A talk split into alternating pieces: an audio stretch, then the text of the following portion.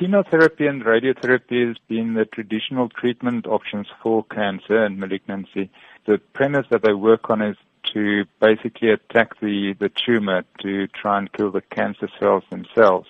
With immunotherapy, we don't target the cancer at all. What we do is we target the immune system in the patient to effectively switch it on and specific parts of the immune system. And that would then activate the immune system in the patient's body itself to attack the cancer cells.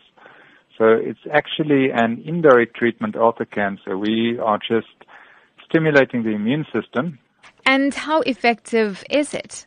It, it depends on the type of cancer. So some cancers are more immunogenic.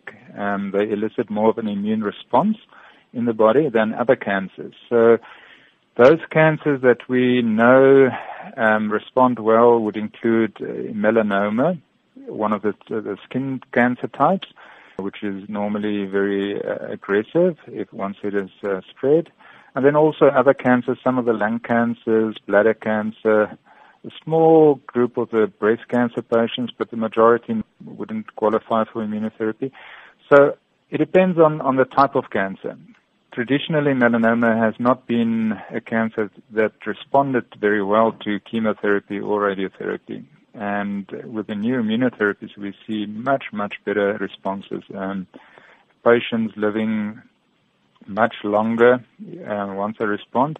And what about any side effects from immunotherapy? In general, it's tolerated much better than chemotherapy. Most patients have very little side effects. The type of side effects, some patients have an immune response in other parts of their bodies.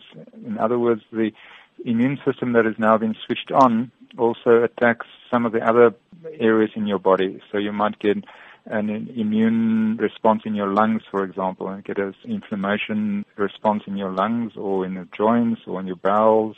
If it happens, it's normally an inflammatory response, which can be treated quite easily, but uh, in general, it's much better tolerated than chemotherapy.